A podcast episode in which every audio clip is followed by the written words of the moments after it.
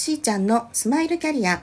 タロット星読みで潜在意識を開花させセカンドキャリアコンサルをしているしーちゃんです、えー今日もねさとしさんのお話をね続けて聞かせていただきます。よろしくお願いします、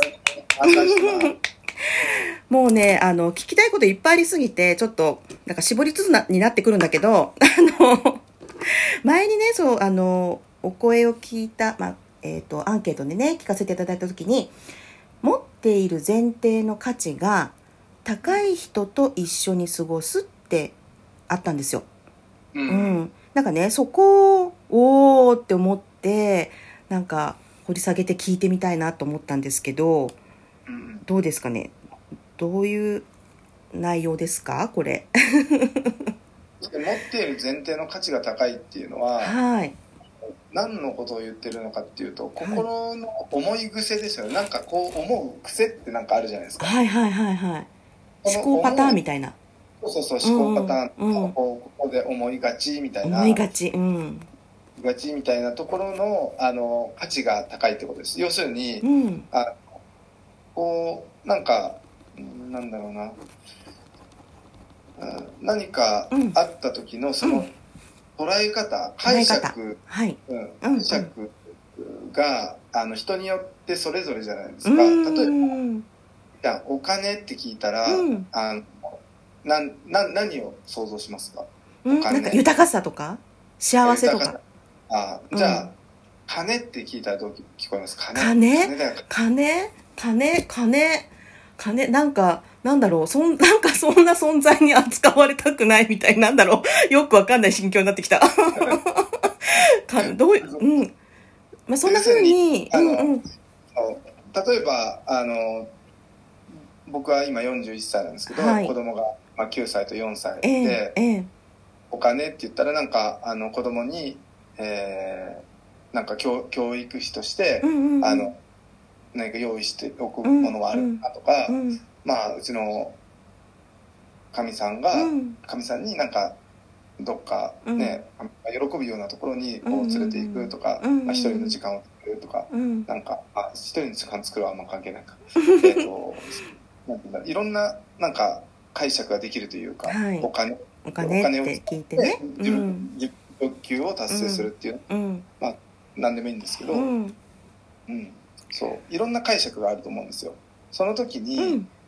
ネガティブな出来事がこう起きた時に、はい。それをうん。あの一瞬でもう光の速さで、うん。あのポジティブに変換するポポジティブな情報として、自分にこの出来事が起きたんだっていうのを、うん。うん。うん。あうん。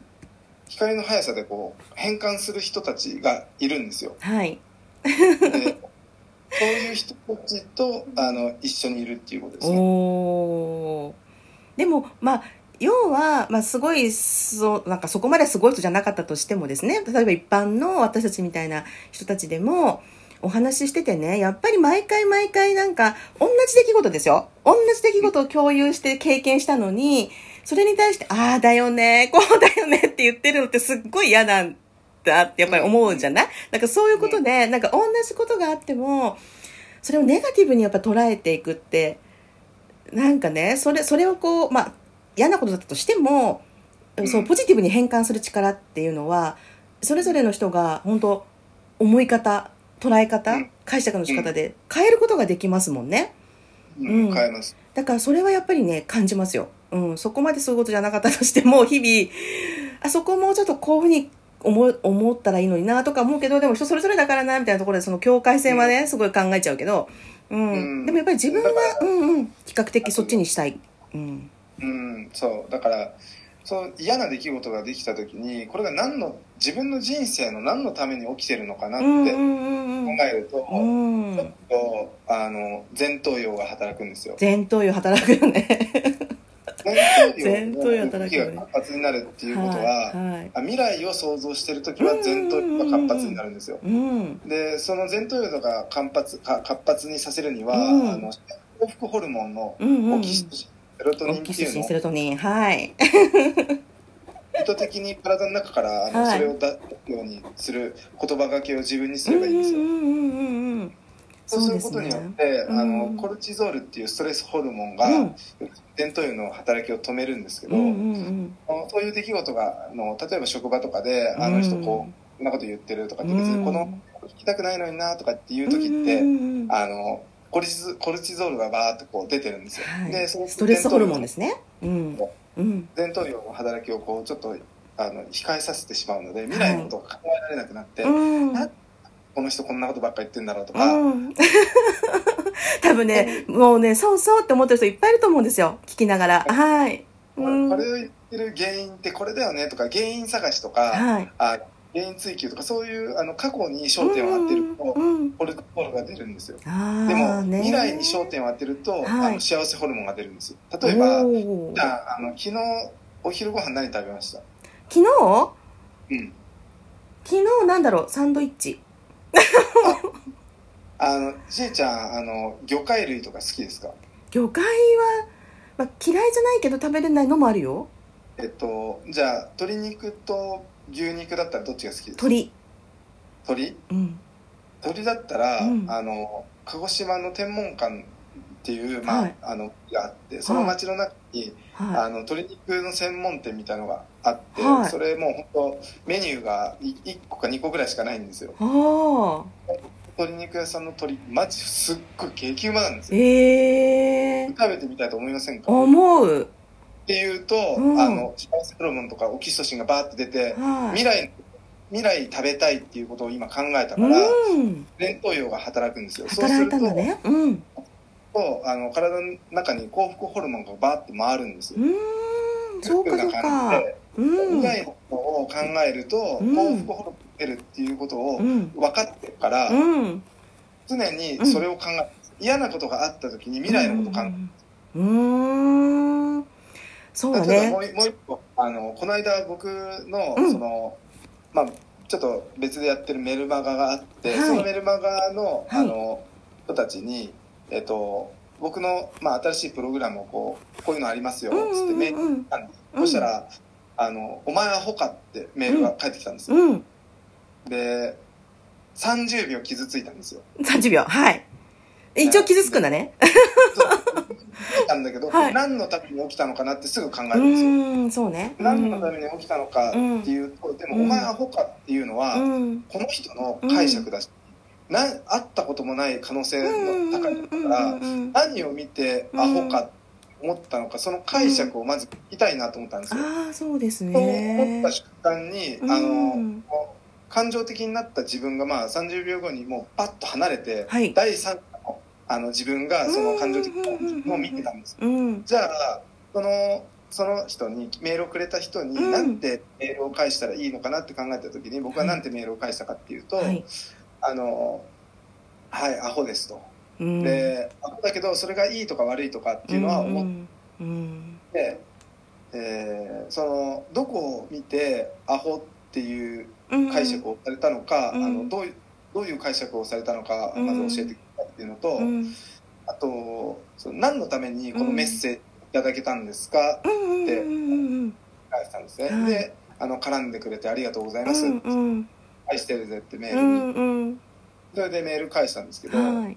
そういうことじゃないですかうん。実際、うん。うん。ああのその人ってももしかしたらこれにここの答えにあのこちゃんと答えてくれたら、はい。あのくちゃ仲良くなれるんじゃないかなと思ったんですよそうですね。だから、あのん。だから自分の解釈が最初「お前アホか」ってだけメール来て、うん。そうしたら普通だったら普通っていうか今までの自分だったら多分イライラしたままずっとなんかイライラし続けるっていうか、うん。でも解釈を、うん。あれそうお前アホかってうん事実なのかな解釈なのかなとか考えたら、あれでもまあ事実な部分もあるし、うん。事実じゃない部分もあるし、何を見てアホって思ったのかなって考えてたら、大事ななんかこう意見をくださった人っていう意味ではそこに可能性ありますもんね。その出てくる言葉によってはね参考になるっていうことが起こるから。